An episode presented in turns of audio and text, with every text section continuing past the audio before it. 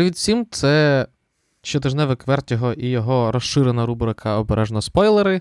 Цього тижня ми, Юра і Микита. Привіт. Це був Микита. Е, Цього тижня ми обговорюємо локричну піцу Пола Томаса Андерсона. Просто взагалі неймовірний е, збіг обставин, те, що в Україні показують в прокаті нового Пола Томаса Андерсона. Причому найменш, скажімо так, широкопрокатний його фільм. Але перед тим, як ми продовжимо, я скажу, що ми будемо, ми обговорюємо, як завжди, фільми зі спойлерами, тому це і називається обережно спойлери. Е, так, а тепер я продовжу свою думку. Е, тому що тут тільки з відомих акторів лише Бредлі Купер і, окей, в, в дуже маленьких ролях е, Шон Пен і Том Вейтс. І все. І Джон Сі Райлі. Якого навіть я не знайшов. Якщо ви теж не знайшли Джона Сі Райлі, то він грав Франкенштейна на підлітковій на підлітковому ярмарку, коли герой Гофмана шукає місце. Там в одному з е, кіосків можна побачити е, чоловіка в костюмі Франкенштейна, таким як у Боріса Карлофа. Він такий зелений з такими гвинтами з шиї. І це Джон Сіралі. Так, от, і це всі відомі актори. Окей, ну в, в фантомній нитці там теж був один лише Деніел Дей Льюіс, але це Деніел Дей Льюіс. Але хоч ти і кажеш про те, що тут не такі актори, але тут насправді актори були, яких мені дуже приємно бачити. Наприклад, Ленс, здається, звали хлопця, який, скажімо так, конкурент Гофмана в цій акторській трупі, який так. почав зустрічатися з дівчиною. От е, його грає актор, який до цього знімався в Booksmart Олівії Вайлд. І він там грав е, багатого хлопця, мажора, е, якого який намагався всім сподобатися, а нікому не подобався. І він такий, те, що називається character actor, який мені ще тоді дуже сподобався. І тут він теж е, абсолютно чарівний. Так само е, маму. Е, маму головного героя грає, знов таки, я теж забув, як її звати. Е, вона грає офіціантку в у Філадельфії завжди сонячно. Це персонажка, там, у якої немає навіть імені. Це кохана одного з чотирьох головних героїв. І це дружина Чарлі Дея, який грає закоханого в неї персонажа. І вона з'являється там в деяких епізодах, коли вона просто відморожує головного героя. Тобто, і там є Майя Рейнольдс, дружина Пола Томаса. Тобто, Майя Рудольф. А, sorry, так, Майя Рудольф. Тобто там багато акторів, які дуже класні, які, якщо ви їх бачили в якихось інших ролях, то ви, коли їх побачите на екрані, ви скажете: А, точно, це той актор чи та акторка, яка мені в тому фільмі дуже сподобалася. Тому якраз щодо касту, у мене взагалі. Суцільний захват. Ні, я не сперечаюся, тому що і е, молодший Гофман, і Алана Хайм, е, вони прекрасно зіграли до акторської гри взагалі. ж. Ну, це Пол Томас Андерсон. Це один з критеріїв хорошого режисера. Це режисер, який вміє працювати з акторами. І Пол Томас Андерсон режисер, який вміє працювати з акторами. Ну, навіть не те, щоб працювати на щастя для Пола Томаса Андерсона, і на здивування, наприклад, для мене, тому що я. Мені складно уявити, як той самий ПТА знаходить гроші на свої проекти, враховуючи, що вони не те, що прибуткові. Але. І знаєш, вони не те, що прибуткові, і мені здається, всі вже змирилися з тим, що Полу Томасу Андерсону дадуть Оскар тільки, я не знаю, колись за вислугу років. Тому що він просто з тих людей, які. Ну, звичайно, що Пол Томас Андерсон заслуговує Оскар, come on. Але не цього разу. Ну, знов таки, мені здається, ми ще будемо, я думаю, детальніше говорити про Оскари, але здається, що і не цього разу теж. Так, але от я просто що хотів сказати, що Пол Томас Андерсон, е, враховуючи, що всі його проекти це його конкретно проекти, його робота з акторами заключається не лише в безпосередньо роботі на майданчику, поясненню їхніх е, образів, там дозволі, я не знаю, імпровізувати чи ще щось, а якраз як мінімум в тому, що він сам і кастить цих акторів, і він конкретно знає, що йому потрібно.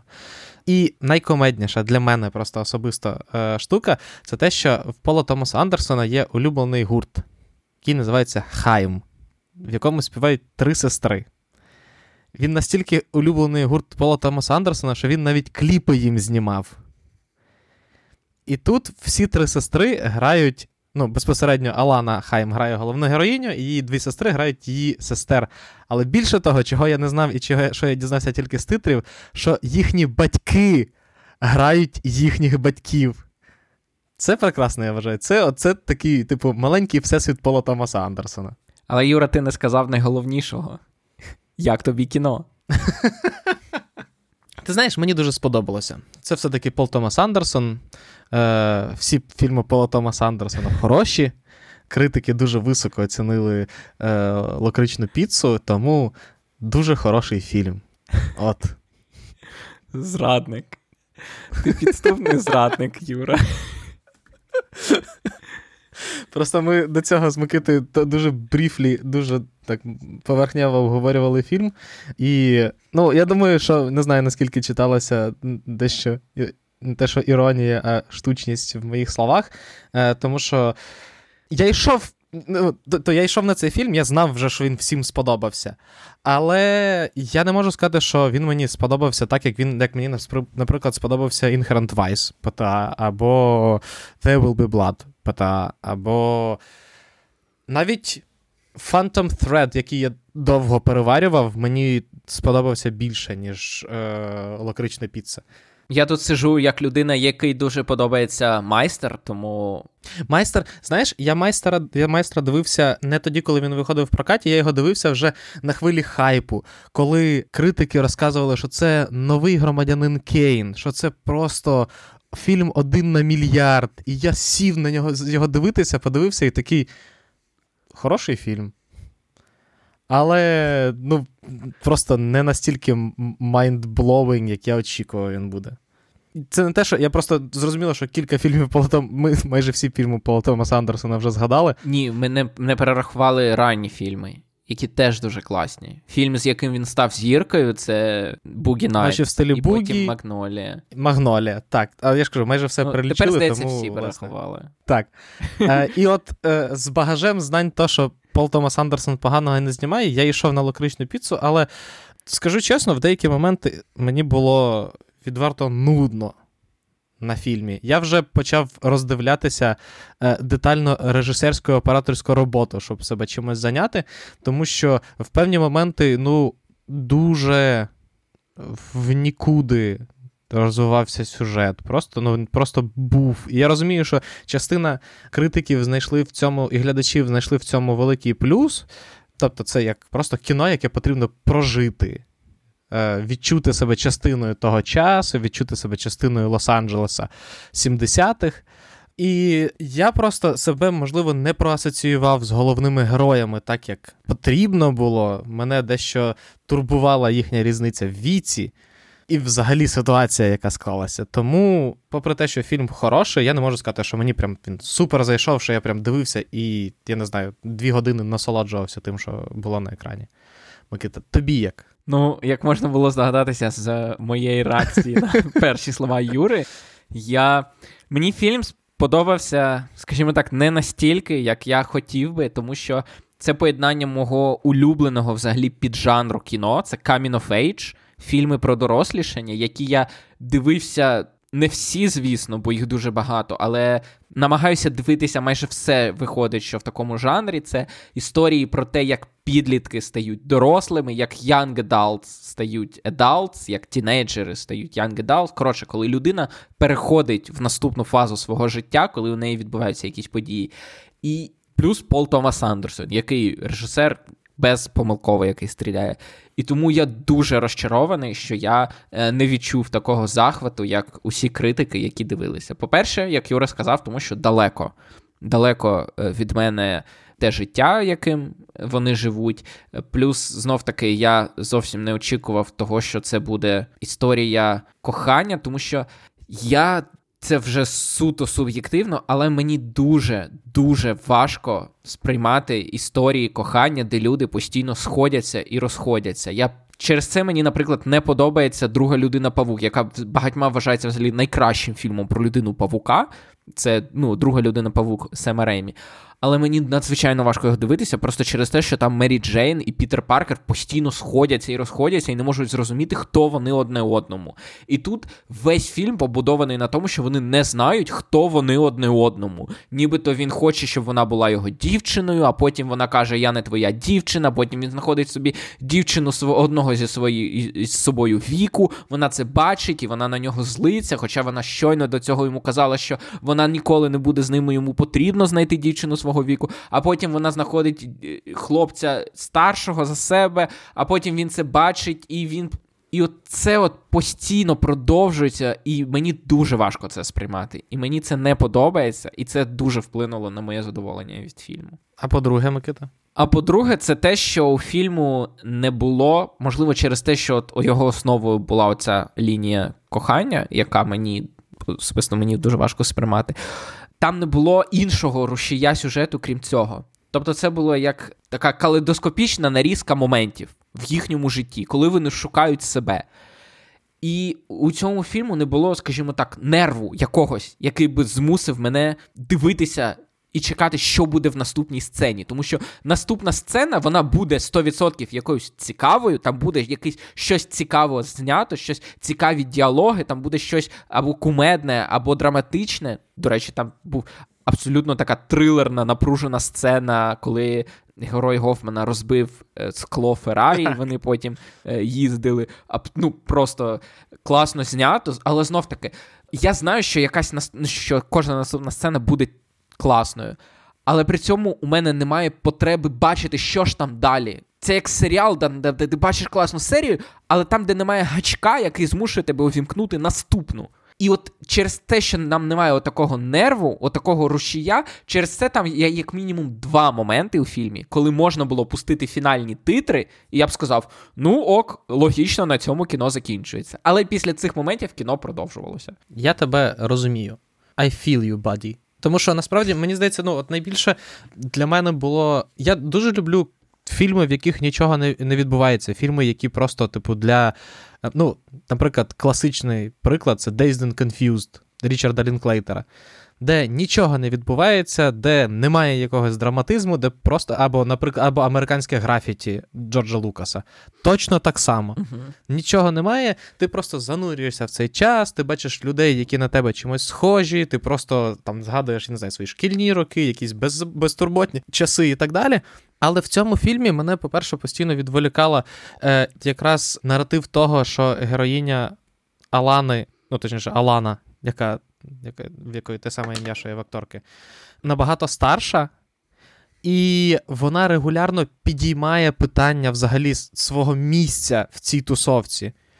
А потім просто продовжувала тусуватися. І я не, не міг ніяк зрозуміти, вона намагається розібратися в собі, чи вона така є, чи взагалі чи тут є якась драма в цій ситуації. І точно так само з романтичною лінією. Я страшенно люблю дуже знаєш, класичні романтичні лінії, коли є оці от моменти, коли герої подобаються одне одному, але вони ще не зробили ось цей фінальний крок, і ось ця от така от дуже ніжна прив'язаність і закоханість, яка виникає. Але тут цього всього не було. Тобто, це герої, як ти сказав, які постійно ставлять крапку в своїх ну не ставлять крапку в своїх стосунках, а підтверджують той факт, що вони не зустрічаються, а потім дуже драматично реагують на факт, як ну, на той момент, коли бачать, що, е, мовно кажучи, е, ситуація, коли Геррі бачить, як е, Алана гуляє з цим. з О, Геррі, його... я все забуваю, і просто Геррі я кажу персонаж Гофмана, персонаж Гофмана, так. Керрі.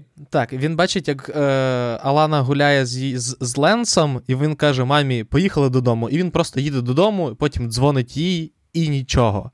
Далі в них вони після цього він це забуває, і вони продовжують спілкуватися після того, як вона розійшлася з цим чуваком, і от потім він зустрічає іншу чувіху. Але знов таки, але от сцена, в якій вона розійшлася з цим чуваком, це ж блискуча взагалі сцена. Так, абсолютно. Ну, супер, клас. Але після цього знову ці. Знаєш, от можливо, це романтизація токсичних стосунків, бо це нездорові стосунки, коли ти кажеш людині.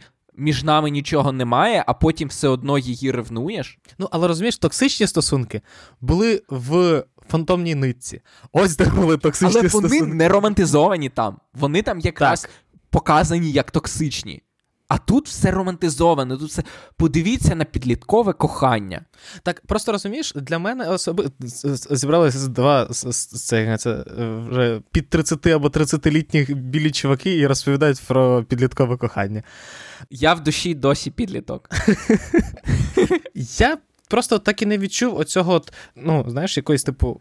Атмосфери романтичної кохання. Просто постійно оця от таке відчуття, ніби кожна наступна наступна сцена вона веде до того, що е, персонаж там, типу, буде засмучений якоюсь поведінкою іншого, але при цьому вони ж не проявляють одне, е, одне до одного е, ніяких почуттів, крім того, що тусуються разом.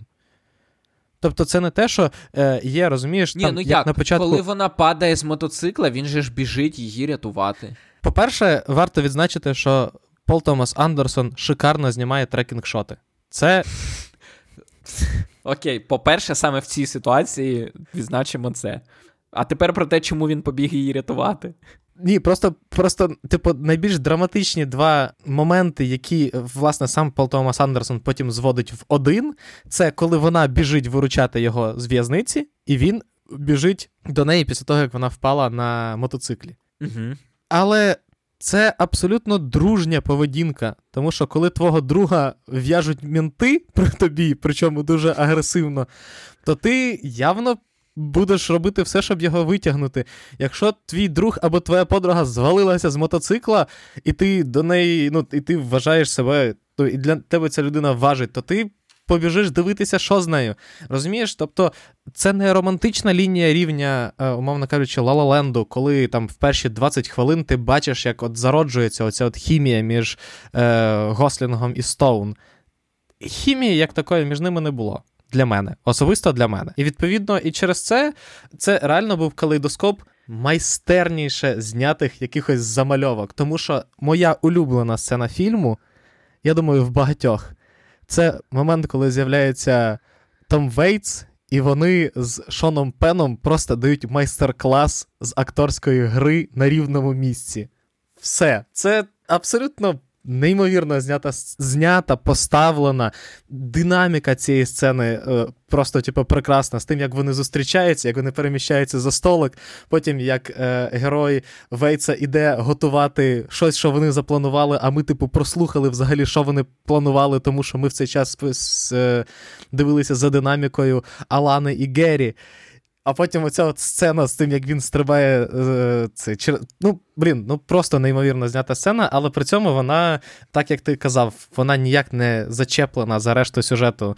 Крім того, що треба було показати, що Алана тусується зі старшим чуваком, і Геррі її ревнує, це все. Точно так само, як і взагалі вся сюжетна лінія з Бредлі Купером. Чи заслужив Бредлі Купер за цю роль е, Оскар за це, як це, за найкращу е, чоловічу роль другого плану? Так, абсолютно.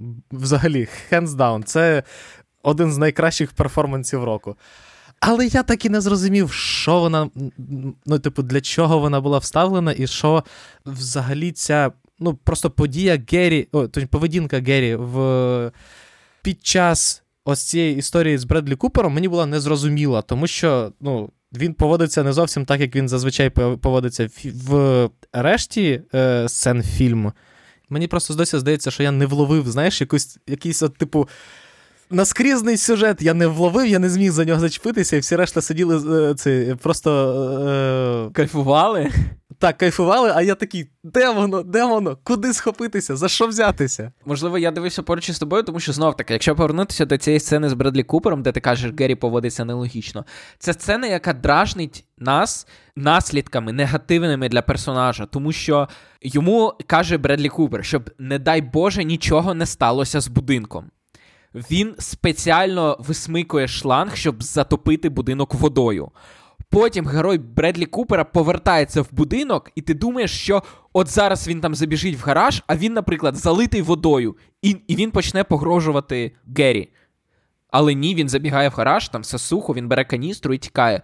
Потім знов таки той розбиває скло машини, Чомусь. і у них е, закінчується бензин. І ти думаєш, ну все, зараз прибіжить герой Бредлі Купера з каністрою, а там вони. Знову цього не відбувається. Потім навіть Алана сидить, і тут повз проходить Бредлі Купер, і він її не помічає і чіпляється до дівчат. Тобто тричі сцена підвішує нам е, саспенс і загрозу для персонажа, і нічого з цим не відбувається. І ніби вона і тримає, тому що це реальна загроза, яку нам показують. А з іншого боку, немає якоїсь емоційної розрядки після цього. Тобто нас подражнили тим, що зараз з нашими героями може статися щось погане, а потім все. І при цьому всьому ти розумієш, тобто воно знято супер саспенсово, але ти не очікуєш загрози від Бредлі Купера, тому що його герой це абсолютно комічний персонаж. І Бредлі Купер просто грає його на 100% так, як його потрібно було зіграти. От прям. Серйозно, просто коли цей фільм вийшов на заході, то я зустрічав кілька матеріалів про те, що, типу, чи заслуговує Бредлі Купер, типу, на Оскар оцими, типу, трьома хвилинами. І я думав, блін, та що ж там його таке? не номінували, правильно? Не номінували, звичайно. Ну, це були більше такі, це як це, суб'єктивні колонки. Я думав, блін, ну що ж там таке? І я от я появи Бредлі Купера, я супер чекав. Супер чекав, мене вона взагалі не розчарувала. Взагалі не розчарувала, але з точки зору загального наративу. Мeh. Мeh, мeh, мeh. Але е, я тобі скажу, враховуючи, що для нас, Микита, з тобою е, фільм це набір е, віньєток, я скажу просто окрему думку. Мені здається, що Бенні Савді має зіграти Енді Кауфмана. Вони дуже схожі зовні. Так, це правда. Але Денні Кауфмана вже грав Джим Керрі. Енді Хочеш Кауфмана, е, так. сіквел? Ну просто Просто Джим Керрі взагалі не Як схожий там, на людина на місяці, правильно? Так, людина на місяці. І Netflix зняли класну документалку про зйомки цього фільму, де Джим Керрі просто went full bananas. Тому що він е, вважав, що він є Енді Кауфманом і поводив себе як абсолютний мудак на знімальному майданчику. Це як це повністю включив Станіславського на максимум, і я так розумію, я не пам'ятаю, хто знімав, чи Universal, чи Paramount, вони приховували цей факт, щоб не завадити типу прокату фільму, тому що і потім аж випустив Netflix документалку. До цього ніхто про це не говорив, тому що ну, Керрі там. Насправді ж типу, можна захоплюватися там грою і відданістю грі, але жахливу поведінку. Все-таки так так людина не має поводити себе на знімальному майданчику. От такий от собі відступ від від фільму Пола Томаса Андерсона. Мені здається, що з якраз Пол Томас Андерсон оцінив би. Так. Насправді, от знаєш, просто роздуми там про кіно, про щось інше. За що я найбільше люблю Пола Томаса Андерсона, це за регулярні списки його улюблених фільмів. Ти бачив колись в список улюблених фільмів Пола Томаса Андерсона? Ні, я знаю тільки, що він любить MCU. Ем, там все. Там все, там MCU, там фільми Адама Сендлера, там якісь ромкоми категорії Б, там якийсь класичний артхаус. Там просто людина, яка щиро любить кіно. І вважає себе генієм. Як ми пам'ятаємо, Фіона Епл скинула е, Пола Томаса Андерсона після того, як вони з Тарантіно обдавбались кокаїном і розказували одне одному, які вони геніальні. Настільки вони це робили самовдоволено і самозакохано, що Фіона Еплз вирішила, що ну його нахер цього Томаса Андерсона. А потім на СНЛі ПТА зустрів Майю Рудольф, і в них вже четверо дітей. Але я коли дізнався, що вони одружені, я був, якщо чесно, в шоці. Знаєш, до речі, я здивувався, коли дізнався, хто одружений. Енді Семберг і Джоанна Ньюсом. Відома співачка і арфістка, у якої дуже складні пісні. І зараз просто я це прив'яжу, тому що найвідоміший кліп Джоанни Ньюсом е, зняв Пол Томас Андерсон. Хорош, Це пісня Сапо Sapokanikan, і кліп зняв Пол Томас Андерсон.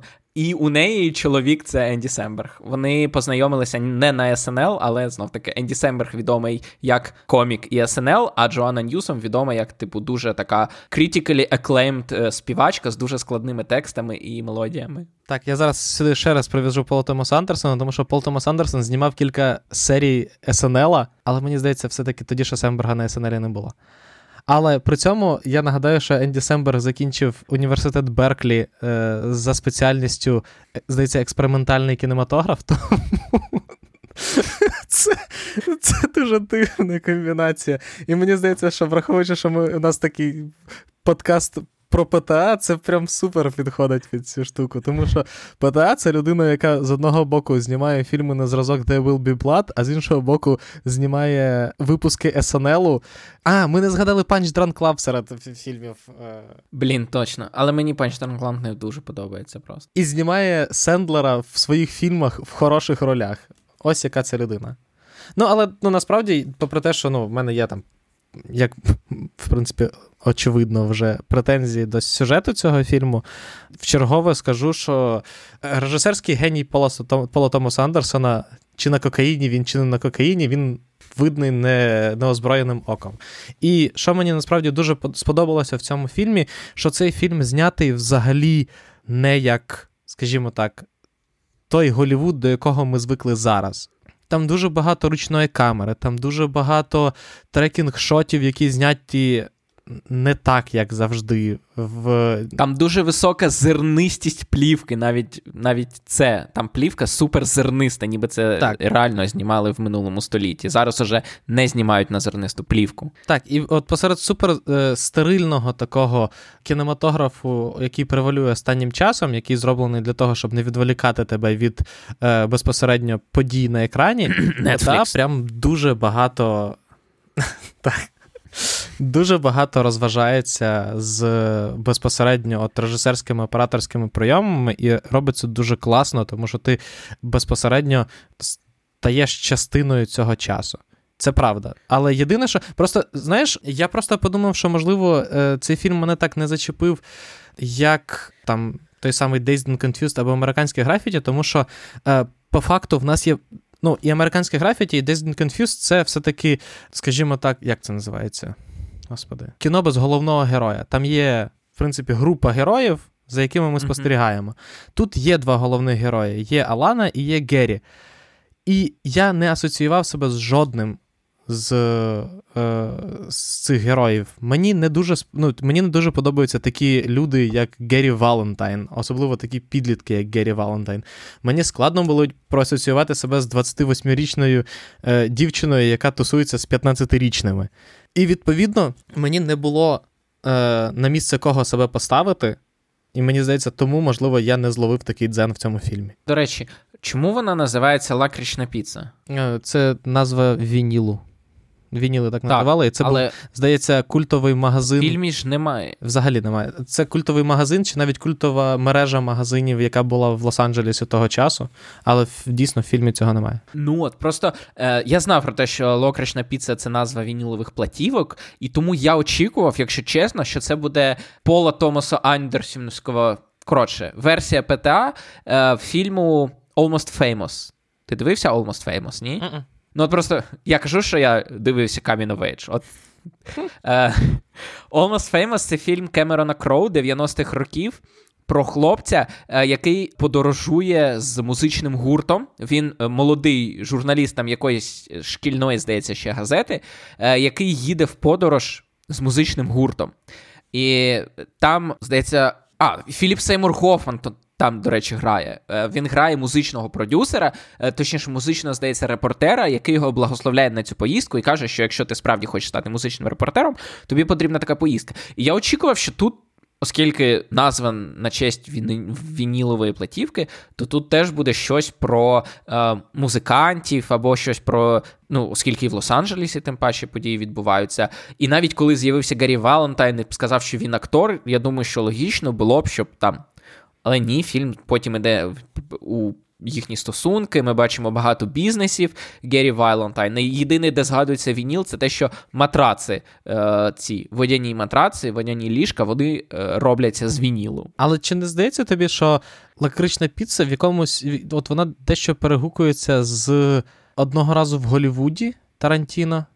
Саме тим, що обидва режисери які колись в, одній кімнаті добилися кокаїном і розказували одному, які вони геніальні, по факту відтворюють на екрані свій улюблений час, ностальгують по тих часах. Тому що ну, і фільм Тарантіно, і фільм Пола Томаса Андерсона обидва сповнені ну, просто шаленої ностальгії за тими часами. Вони дуже романтично описують ті часи. Тільки в Квентіна це в одну сторону, де це така спроба створити казку, де Америка іде в результаті трошки іншим шляхом, тому що Бред Піт рятує душу Америку, Америки, е, це як надаючи вбити Шерон Тейт. А в Пало Томас Андерсона цього нема. Тут просто ось таке от історія про Лос-Анджелес 70-х. Ну, можливо, мені важко ностальгувати за часами, яких я не міг застати, але.